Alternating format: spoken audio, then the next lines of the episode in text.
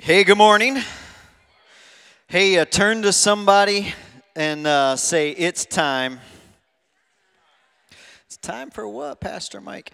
Hey, if you brought your Bibles, we're going to be in Mark chapter 11. Here's what it's time for it's time that we start reawakening our faith and start stepping into the impossible things that God wants to make possible for our lives. We just started last week a brand new series called Faith. The goal behind this series is to reawaken any area of our life that has become stagnant, where we have had stagnant faith. And I just want to be honest. I, I, think we all could acknowledge this. Over the last year and a half, almost two years now, we have seen the things that have gone on in the world just pause some people's spiritual journey, rob hope from others, and, and everyone's going like, where's God? What's going on? I'm telling you, he was not dethroned. He never got off, and it didn't pause your dreams. But that's what the enemy did. He said, it's unsafe. Now everybody stop. That's what we got to do. And I felt like the Lord reminded me this morning in my prayer time, May 20th, 2020. 2020, 20. Might be something significant. I don't know. I was we were not gathering as a church. And I sat and I thought, Lord, what, what are we going to do? I mean, I, I thought two weeks is all we were going to, you know, be down for. And here we are. It's May. And I didn't know what to do. And I said, I need a word from the Lord. So I, I went, I took a day, put all my activities and my tasks and schedule, and just said, I got to go talk to God because we don't, I don't know what's going on. And so we're like the rest of the world. And like it seems like everybody's lost their mind. Everyone's in a hysteria. The church isn't gathering. God, what's are you still around? Like, are you coming back? What's happening? Like, and I think I'm not alone in that. I mean, I for the last year and a half, all kinds of emails on everything you can think of, political, end time, everything you can think of. And uh, so I'm like, I got to figure out what we're gonna do. And so on May 20th, the Lord remind me this morning. Uh, I was I was I went and said, Lord, how, when are we going to start gathering? And I got a vision. I was praying. It was a day of, of, fasting and prayer. I'm trying to seek wisdom for the church. We have so many voices telling some people mad at us, some people saying we're not doing enough. And I mean, it's just crazy. And so I get with the Lord and I said, Lord, what am I supposed to do? And the Lord gave me a vision. Like this, this was the Lord. This was not my mind. I didn't imagine. It was like He was just dropping this. And I seen this tragic car accident and my and, and I seen uh, you know the uh, the respond the first responders are showing up. There's ambulance, there's fire trucks, and uh, and I see this mangled up car, and all the first responders are getting are are pulling people out of this wreckage. And what do first responders do? They check the critical vital things. They check pulse. They want to make sure you're breathing. And I seen this come out, and the Lord said, "This is what's going on in the world. There's been something very traumatic that's happened to the world." and everything, and it stopped everything. And then, uh, and then it, then my vision switched to a, a, hospital room. And when it moved to the hospital room, uh, it was these same people who now have been stabilized. And then the Lord said this Mike, you need to stabilize the gathering, but they're not going to walk real well. And I thought, and we, and I, it was a, a month later before, because June 20th was the first time we got back together again since March 13th. That's a long time. And it was scary times for all of us. So I'm sitting there, and the Lord says, stabilize the gathering. And so I was seeing people laying in hospital beds, but now they're breathing again. And then I seen them in my mind's eye, in my in my in the just a prophetic imagination, if you will. People getting out of hospital beds, walking walkers, have, carrying, holding their IV lines, and it says that when you start stabilizing the gathering, you're just hooking IVs back up into people. And I thought, so here we are, a year and a half past all of that, and. Uh, We've, we've not fully been the same size uh, s- since uh, March of 2020. Of course, it's true uh, for most churches um, and most organizations everywhere. Everybody's still rebounding. And so when I was praying this G- uh, December, I heard the Lord say, People need faith again. Turn to somebody say, It's time. Am I right? I mean, is it time? I'm not saying we move on. There's still things to be done. I'm saying let's move forward. You see the difference? It is time that we stir up our faith. I don't think it's an increased thing right now for faith. I think it's we got to it's already there. You got to stir that thing back up. The embers got cold. We paused too long. Anyone who, who sets a fire, you know, you got to start stoking those things. You got to start blowing on those things again. And it's time. This is the goal of this series is to reawaken our holy imagination, stir up the faith that is on the inside of us, stop being stagnant, stop being afraid. I'm not saying unwise and stupid, but I'm just saying, hey, there's still dreams God has placed in your heart. There's still something that we have to battle for, which is the hearts of people, which is the souls of others, which is our marriage, which is our job whatever it is, whatever the Lord is stirring up in you, there is more we're called to do as the people of God, and it's time. So that's why we're doing this series. That's the goal of this series. Now, one of the uh, shows that Jen and I like on Discovery Channel, which is probably my favorite channel, because uh, I love documentaries and all the weird stuff like that. Jenny doesn't like documentaries, but she does like all the house flipping stuff.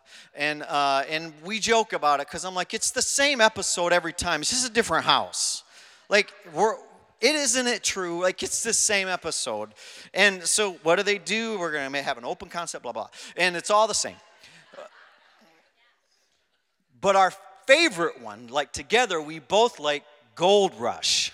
Can I get an amen on Gold Rush? I love Gold Rush.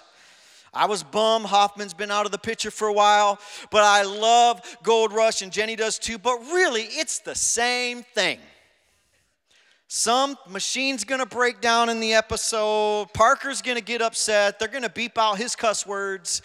Uh, Tony Beets, he's just a mean old cuss. I don't know how he ever got in, in all that. But anyway, but here's what I love about it, about that thing. When the start of the season, these guys are full of hope. And last week we talked about hope fuels our faith. It's you need hope. Right? Last week we unpacked like what is faith? Well, faith is the settled expectation of the unseen future promises of God. Faith is the settled expectation of the unseen promises of God. And the scripture we used was Hebrews chapter 11 verse 1 and 2. It says hope or faith is the substance and the confidence of the things hoped for. Hope is not faith, hope is the fuel of your faith. And when these guys show up in Alaska to claim their gold, they have a settled expectation that there is gold in that ground. And that hope, that expectation fuels everything they do. Now, on Gold Rush, they always have like virgin ground or um, it's just, it's just overgrowth, trees, and they got to rip all of that up. They have to change the landscape, if you will, moving hills, sometimes rerouting water. I mean, watersheds. I mean, it's amazing. They are literally like reshaping and pushing and moving dirt to get to the thing that they are hoping for. And I felt like as I was watching that, uh, this is what faith looks like there's a treasure, something valuable that faith does for us. But we, uh, we need hope, which is the fuel. But the Lord has given us spiritual bulldozers to reshape the landscape of our life to get to the treasure that He has for us.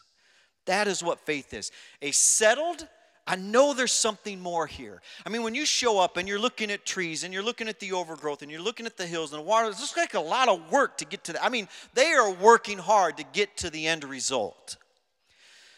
Faith, we live by faith. And it's a settled expectation of the things that we hope for. Also, last week, we talked about that faith is the journey, right? It, it's the going after it. We live by faith, we walk by faith. It is a journey that we have. So, how do we do it? Because I believe if we exercise our faith in the biblical way, in a biblical way, what can happen is it can reshape the landscape of our life. And it takes faith to do it. And we may have breakdowns. We may run out of gasoline. There may be bad weather that slows us. There may be life events that slow us down.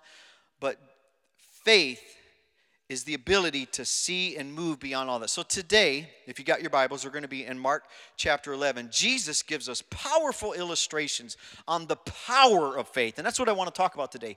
The power of faith can reshape the landscape of our spiritual life. And you know, for them to get to that treasure that they are hoping for, to get to the gold in the ground, they need the power of a bulldozer.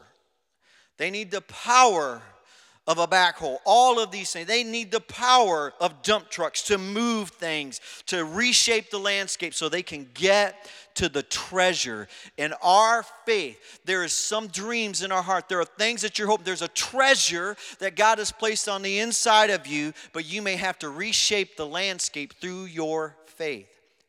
And you need these powerful equipment to do it. And I want to talk today how faith is like a bulldozer it is, the, it is a powerful uh, value, virtue the Lord has given us to reshape the landscape of our life. So if you have your Bibles, we're going to be in Mark chapter 11. Now, this is uh, on a Monday, the Monday before Jesus goes to the cross. So, in the next five days, he's going to the cross. Now, the the disciples don't know this, but I got a sense that Jesus does. He knows it's coming. This is why all of this, the last five, the last uh, week of his life is recorded in all the synoptics of all the gospels. And it says here in verse, so this is Monday. The next day, as they were leaving Bethany, that's where they were staying, Jesus was hungry. Seeing in the distance a fig tree in leaf, he went to find out if it had any fruit. When he reached it, he found nothing but leaves because it was not the season for figs. Then he said to the tree, May no one eat, may no one ever eat fruit from you again. And the disciples heard him say it. Says he was hungry if you read if you read all of the week you know that, that this is the same week where he goes in and he drives out all the money changers. Like he literally builds a whip and just starts whipping people. And uh, and I can just I, when I read this I kind of I read with a, a bit of a imagination and try to embellish like what, what what was actually happening. And I wonder like man the disciples Monday night getting together is like guys is Jesus losing it? Because like he's whipping people. He's never done that. I mean, there, did you see him talking to the tree this morning? Like he was talking to a tree. Now, this is what makes faith crazy. This is what makes our faith way different than, than I think than, uh, than other religions, is because Jesus paints this example that we can do some crazy things. But I think in their mind, they're, they're, they're like, I wonder, I think this probably did happen like, man, he is intense this week. Talking to trees and making whips and just throwing people out of the temple. you imagine if a pastor did that out in the parking lot, just talking to bushes, and uh, people coming to church say, "Get out of here! You don't belong here. What are you doing here?" And uh, like, "Hey, church is a place for everybody. I know Jesus. You're intense this week." All right, so they go back verse verse um, 20. So we kind of skip the, the, evening. Verse 20 In the morning, so now this is Tuesday, the next day, as they went along, they saw the fig tree withered from the roots. Peter remembered and said, Jesus said to Jesus, Rabbi, look, the fig tree you cursed withered. 22, Jesus uses this as a teaching moment. Verse 22 Have faith in God. Turn to the person next to you and say, It's time to have faith in God. Now, Jesus tells us the power of faith and what it does, and he also tells us why it doesn't work. Let's watch what he says. Have faith in God, Jesus and truly I tell you, if anyone says to this mountain, Go throw yourself into the sea, and does not doubt in their heart, but believes that what they say will happen, it will be done for them. Therefore I tell you, whatever you ask for in prayer, believe that you have received it, and it will be yours. Now, when I just read this, I just want to acknowledge this. This is crazy. This is radical. Are you seeing what Jesus is saying? He's like, Move a mountain through your prayer Believe it, and receive it this is radical. And when he and when you stand praying if you hold anything against anyone forgive them so that your father in heaven may forgive your sins. So before we move on to the power of faith because that's what i want to drill down on in, in the next few minutes i want to just talk about what actually hinders our faith because he tells us. He tells us right here. Um, number one he says uh, doubt and unbelief. Verse 23 he said does not doubt in their heart now, this word doubt in the Greek, it means to waver between two opinions.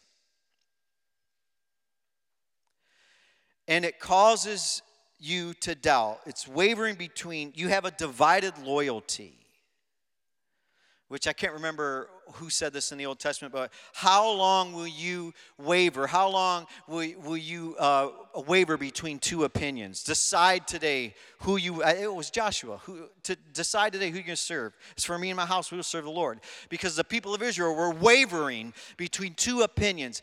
And when what hinders our faith and what unsettled us, what unsettles us is when we have God's thoughts, internal struggles, right? Uh, be, that we're subjecting our feelings to. Well, I think God is saying this, but I feel like this. There, there, it's the uh, the world's opinions. It's uh, the opinions of God, and you're trying to dissect and to judge. You're, it's what James calls double-minded. You're double-minded means two opinions, and doubt is actually hindering carrying two opinions. I know that God said this, but the media is saying this. I know that God said this, but my friends are saying this, and you're double minded. You have two opinions and you won't decide. It hinders your faith.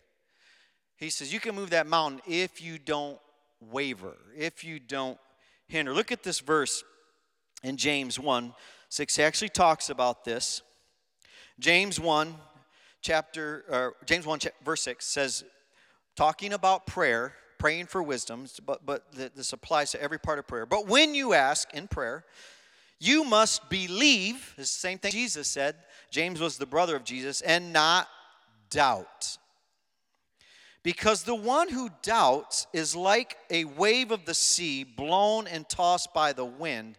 The, pers- that person should not expect, he doesn't have a settled expectation. He's like a boat in the middle of the storm in the ocean, just being tossed left and right between this thought and that thought. Did God really say, Is this really the Lord? It should expect to receive anything from the Lord. Remember last week we talked about faith is what actually pleases God?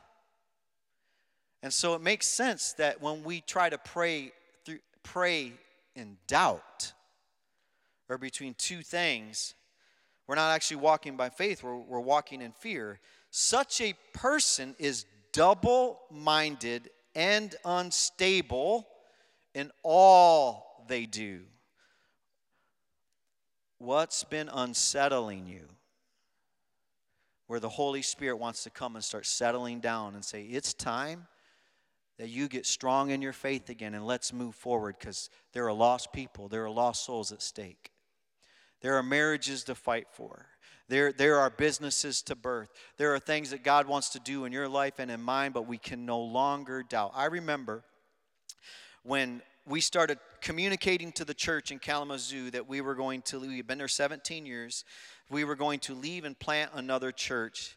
And I mean, key leaders in the church key uh, influential people in the church and other friends for months because I was a worship pastor there. I w- was speaking at worship conferences. I was writing with people with songs that you've heard on the radio. And, I, and so people, it didn't make sense to people's mind. But I, I'd heard the Lord. He said, Your next season, you're going to plant a church. Now, it didn't make sense. It was about as crazy as talking to a fig tree in people's minds. So they'd come up and they'd say to me, are you sure? Literally, like, we're puzzled. They couldn't see it in their mind's eye. I actually, I, re- I remember one of the uh, members on the worship team, he was the drummer, his name was Ben. He came up to me one day and he's like, Mike, are you, you sure? He's like, I, I just can't see you pastoring. I just can't. Here's why I'm bringing that up. You know what causes you to be double minded? It's three things it's the world, it's other people, or it's yourself. It's either you're battling between two opinions or it's other people trying to keep telling you, sure? Are you supposed to do that? And I'd have to say, I heard the Lord. I just tell them, I couldn't defend myself. I couldn't say I was qualified. I wasn't. I'd never done it before. So I, you know, I had no, I, all I had was faith. All I had was what I was seeing in my mind. So being double minded or being in doubt and unbelief will hinder your faith. Number, second reason what hinders our faith I'm not going to get through my message. Ah, that's all right. We'll get through it, but it might take a couple weeks. Uh, the, the other thing that hinders our faith is unforgiveness towards other people. Now, I don't want to unpack this. G, G, he said it, right? He said, and when you stand praying, if you hold it, so he tells us, here's what faith can do. Here's the power. It can move mountains. It's powerful if you believe. And he says, don't doubt and don't hold unforgiveness.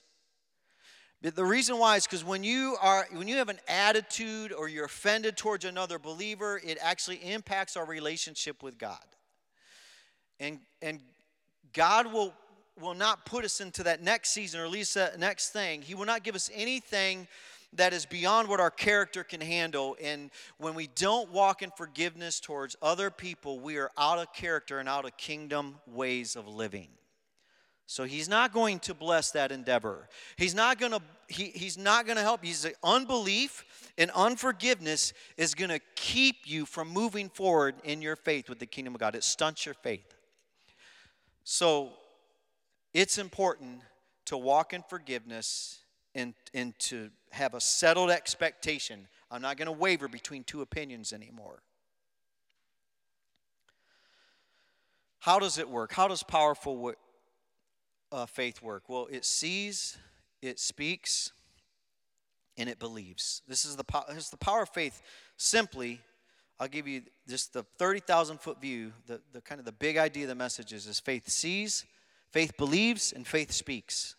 Faith sees, Faith believes and faith speaks. Say that with me. Faith sees, faith believes, and faith speaks. Say it again. Faith sees, faith believes, and faith speaks. Jesus, we see all three of these elements in the scriptures that we just read. So the first thing is I want you to, to notice is faith sees the potential outcome before it happens. Peter's like, Jesus, Look at this. Look, look at this fig tree. And he said, Hey, you see that mountain over there? You could say to it, Move in a sea. It would do if you don't doubt it. He's saying, He's giving them a prophetic picture of the power of faith. And he says, because he says the premises of all of this is faith in God. Right? You faith see, and I say the potential because what I've learned about the things I see when I'm praying and God gives me just pictures and images of uh, seeing the outcome of things, it's always been different than the way I seen it. That's why I say potential outcome. Or else we will build an idol out of the thing we see in our mind's eye. But we have to see the potential of what could be and then trust God with the outcome of it. But you have to see it in your mind's eye before it happens. You have to see the restored marriage before it happens. You have to see the success of that business before it happens. You have to see the healing taking place in your body before it happens. You have to see yourself full of life and joy to get out of that depression. You have to see it in your mind's eye before it happens. You do this, everyone who's tried to lose weight. You have done this. You've seen whatever image of another person. What's that rock? That guy's that rock guy. Yes, Dwayne Johnson. Yes. Netflix has this uh, thing on, and, and there's just this thing where he's like bouncing his pecs, like, and I'm like, how do people do that? Like, but we do it, right? You want to lose weight, you want to be in shape, and you see it in your mind's eye. You see that perfect image of that girl. So you're like, oh, I, I want that body. I want that body. Not me, but, you know, girls. Uh, I, that would be weird. It would be sweet to have Dwayne Johnson's body, though. That dude, he's like, but you got to see it in your mind's eye. And you have to stay on that vision. Because that's what happens. The enemy wants to rob you of that vision. Faith sees it before it happens. And let me just say, in the spiritual realm, listen, this is what's happening on Gold Rush. They are seeing a pile of gold on measuring day when they measure 100 plus ounces of that gold and they're bringing in a, they're seeing that when they're driving the bulldozer. And it's the thing, it's faith is the expectation of the unseen future promises. You're seeing the future. It's not physically here. You have to see it before you see it. He says, it, he says, you speak to that mountain. You have, and it's interesting, Jesus says it in past tense. Believe you have received it. Past tense. Even though you have not received it because you have to see it in your mind's eye that what could be better about your life because faith actually will change the landscape anyone who's done landscaping knows this you, I gotta, I, you see it, you see your yard this way before you move a boulder, before anyone comes in and moves dirt, before you put in that fountain or that waterfall. You, this is what you're doing. You're seeing it first here, and that is how faith works. And it'll, the same way that it works in the natural, changing physical landscape, will also change the spiritual landscape of our lives and our minds and our marriages and our finances. That's what faith does. It moves us forward. I think in our mind's eye, if I could just speak just with a holy prophetic imagination, I think we need to start seeing a prophetic, uh, in our mind's eye, start seeing reshaping culture in the way that God sees it. Because the pandemic has gotten everybody stuck. I'm not saying that we shouldn't be wise. We should. Like, I get that. But we can't stay here. We can't live perpetually in fear. We can't, like, fear is just robbing you of life. Look at the stats. They're calling it a mass trauma. They're, they're, they're, look at depression rates among teenagers, really all people, especially people in the medical field. I mean, they are getting fatigued and wore out. Why? Well, they just, they're, what's feeding their soul? It's seeing the same thing. So we have to start, as a people of God, saying, I see a healed future. I see us rising above all of this and saying, Come, it's safe. Come out, it's safe. The, the, the rain has stopped. The sky isn't falling. We can still be wise. We, you can walk with wisdom and still walk with faith. But I'm telling you, this pandemic, and I don't know why I keep coming back to this because I think because it's so in our face in the media, there has to be prophetic voices that say, look, let, us not ignore that. I don't want to, let's not ignore that, but it cannot be the thing that is just going to drive our life. We need a holy, and, it, and the world needs you to see prophetically. Uh, that There's something different. So, you're moving things in the spiritual realm the moment you start believing and seeing that thing. This fall, I bought my dream car you it's used car. It's a 1957 chevy. I've always wanted that since i was a little boy. Now it's not perfect. You can see the bondo flaws like there's a lot of flaws in it but i can see this thing restored. And all my windows are cracked right? It's not a perfect car. It, it is you know it's a very you know it's almost 70 years old. It's a very old car. So the windows are cracked. So i i got on ebay on christmas break and bought all the new windows I needed for that car. Because I could see me driving this car without a cracked spider web window. I could see the windows functioning and rolling down because there were some broken parts in the tracks of the window. So the moment I sent payment, somewhere on the other side in eBay land, some guy gets that email says someone bought those windows. They're not at my house yet, but I can see it. But even though it's not physically here, somewhere else, someone is wrapping in bubble wrap these windows. Someone's packaging someone's putting it on a fedex truck. And it's in route. Now it took a, you know almost two weeks to get here. But two weeks ago i'd already received it. Are you seeing how faith actually changes the lane. That's not in my car yet, but it's already here. Faith sees before you see it. Is that making sense? So get a get a holy imagination for what you're get a prophetic vision of what God wants to do in and through your life, in your marriage, in your finances, in your career, in all the different activities you're involved in, in the dreams that you're, and the ministry you want to start, the community group you want to launch, all of these things, let it stir up in you and see it.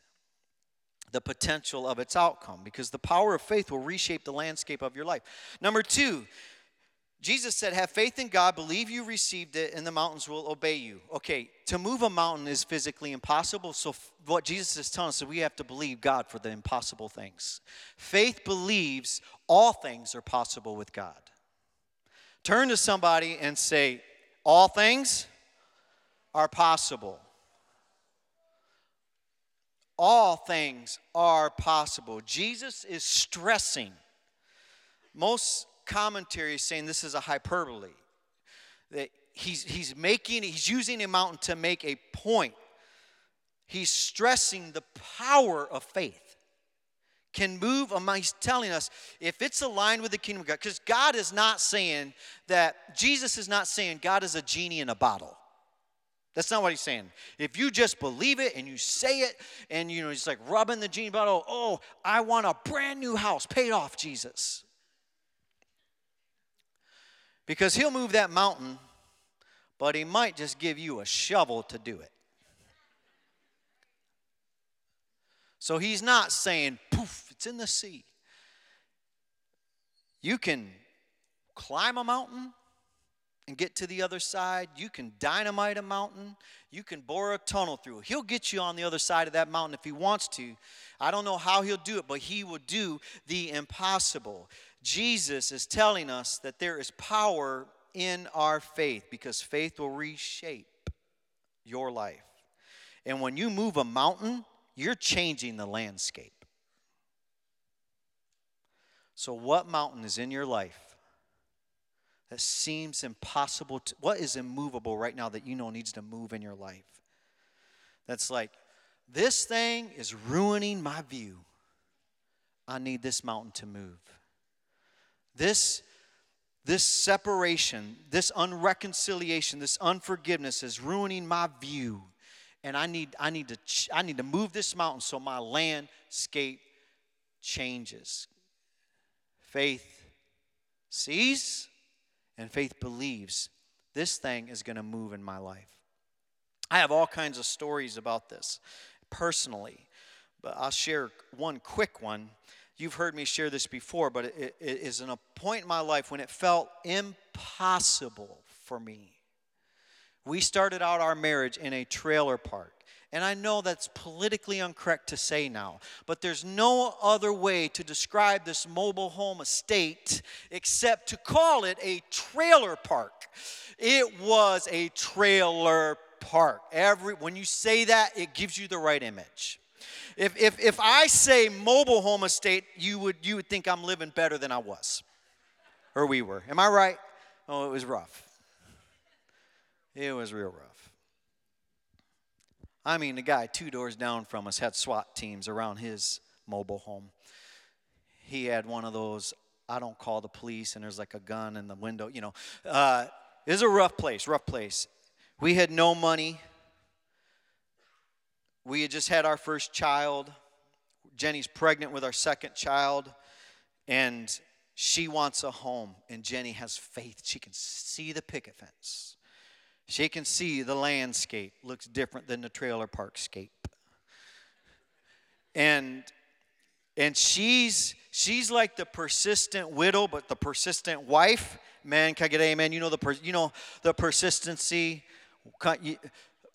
what's that proverb say? Like that, that gentle word spoken over and over and over and over and over somehow just moves you? Per, that persistence she had persistency. She could see it I couldn't see it because we had no money in our account, and I mean no money.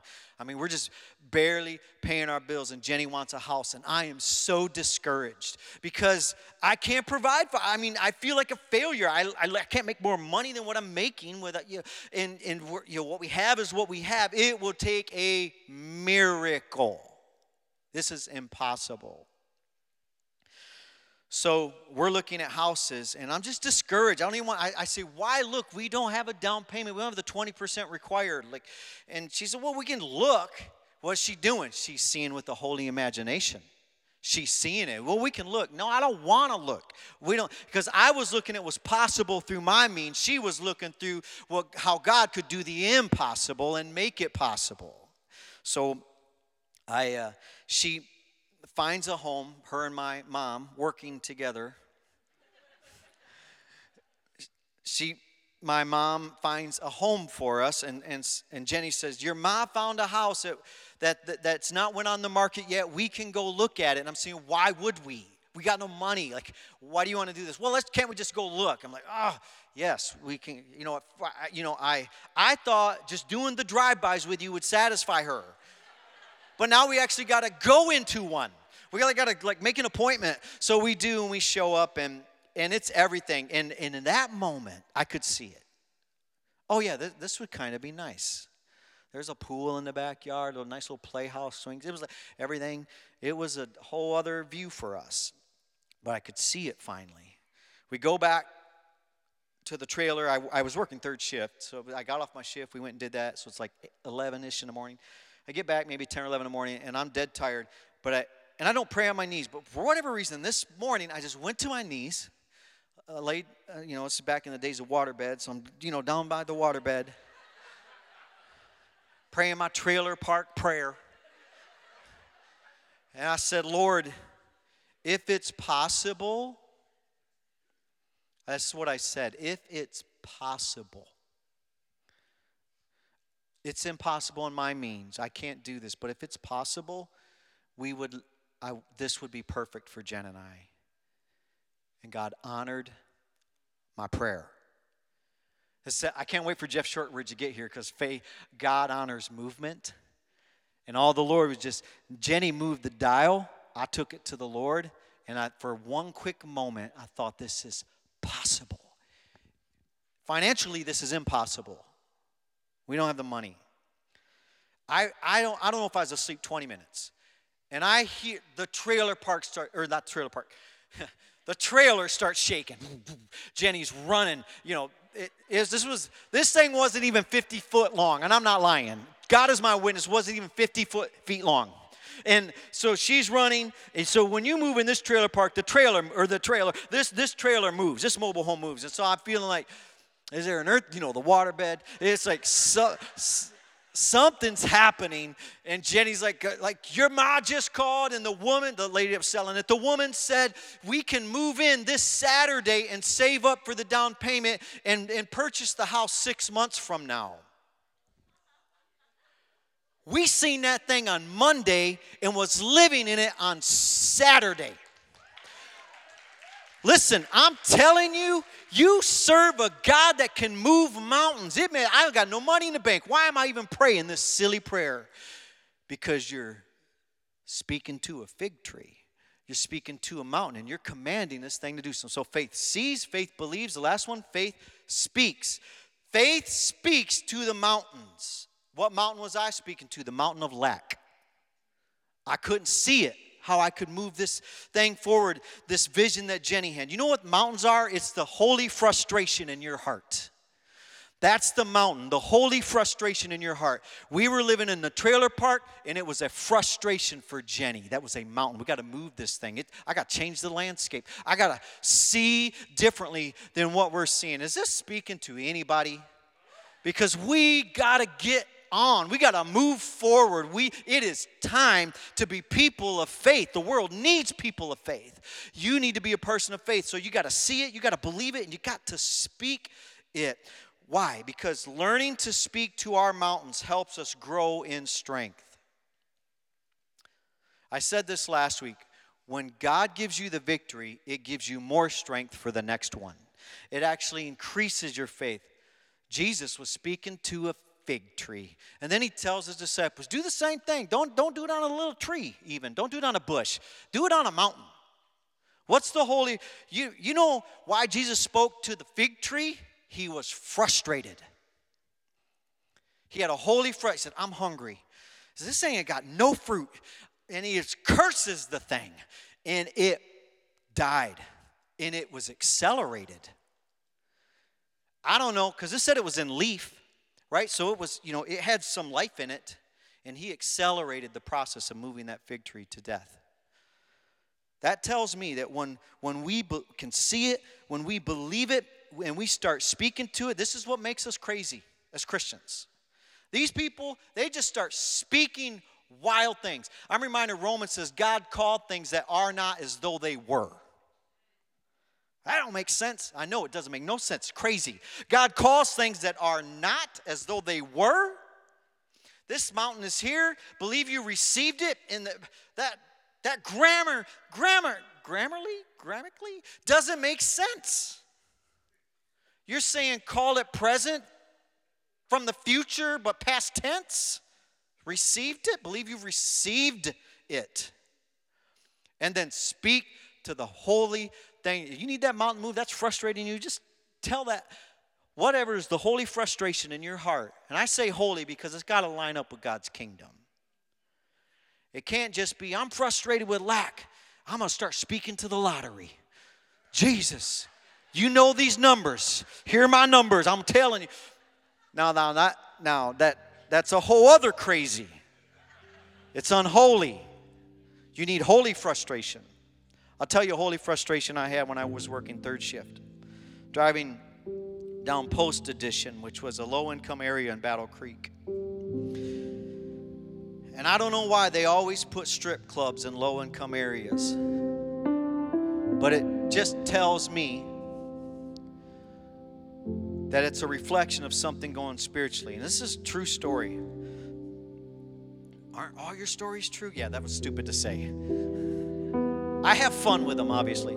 But true story, third shift, I would drive by, you know, you know, 9:30 at night, heading to work, or 10 o'clock, whatever time it was, and going driving to Marshall, Michigan, living in Battle Creek, driving to Marshall, and I, and I would drive the back route behind Post Cereal and Post Addition, and I'd see this strip club, and I'd see minivans in the parking lot.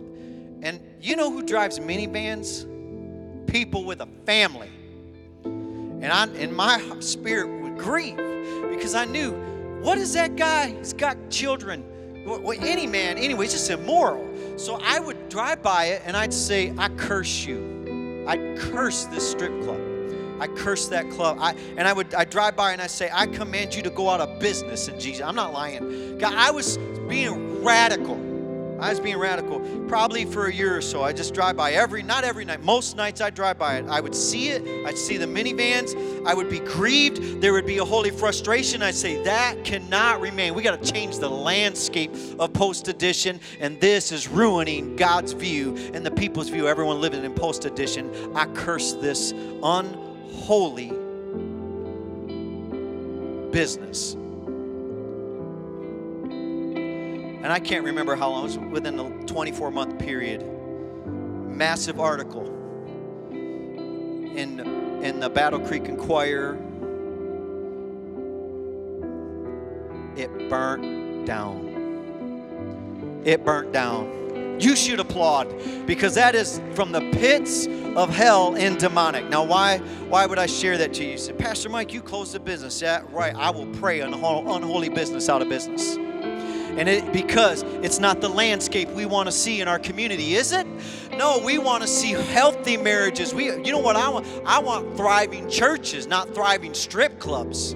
That that that is human trafficking right in front of our faces, and it's unholy. And I believed there there was you know some corruption and all that, and God brought it down. Now you may say, ah, oh, it's just caught on fire. Maybe but I don't think it's any coincidence that I was speaking to uh, a, a holy frustration in my heart, an unholy business, and God brings it down because that's because I could see something different in that community. I could see it and I believed it and I spoke to the thing that was frustrating me. This is the power of faith. This is how it works. Faith sees, faith believes, faith speaks, and if you will do this, I believe it will change the landscape of your life. You need faith. Let's stand up, close your eyes. I want to pray today. Would you bow your heads? And I want you to pray with a holy imagination. Send your own heart, just ask the Holy Spirit, Father, would you give me a picture of a new landscape? And whether it's in the lands- spiritual landscape of your finances, your marriage, your career, what, um, the things you're involved in, your workplace, your community, your tribe, the people you're hanging out with, your family, whatever it is, just right now, ask the Holy Spirit to give you a picture of what could be.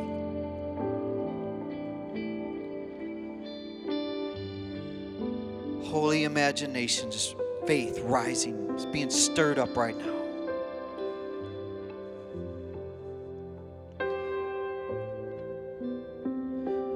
I just hear the Lord say, You're going to move in the direction of your strongest thoughts. Where's your strong, where are you thinking? If, if your strongest thoughts isn't all in fear and everything going on in the world, you're going to move in that direction. But this picture He's giving you now is a completely different direction. Father, give us a strong imagination strong thoughts and kingdom thoughts that we can move in the direction of those things and it would change the landscape of our family. It would change the landscape of our finances. It would change the landscape of our marriage. It would change the landscape of our children. It would change the landscape of politics. It would change the landscape uh, of religion. It would change the landscape of our business. It would change the landscape right now in every area of our lives. And we just pray all of this with a holy thoughts. We pray all of this in Jesus' name. Amen.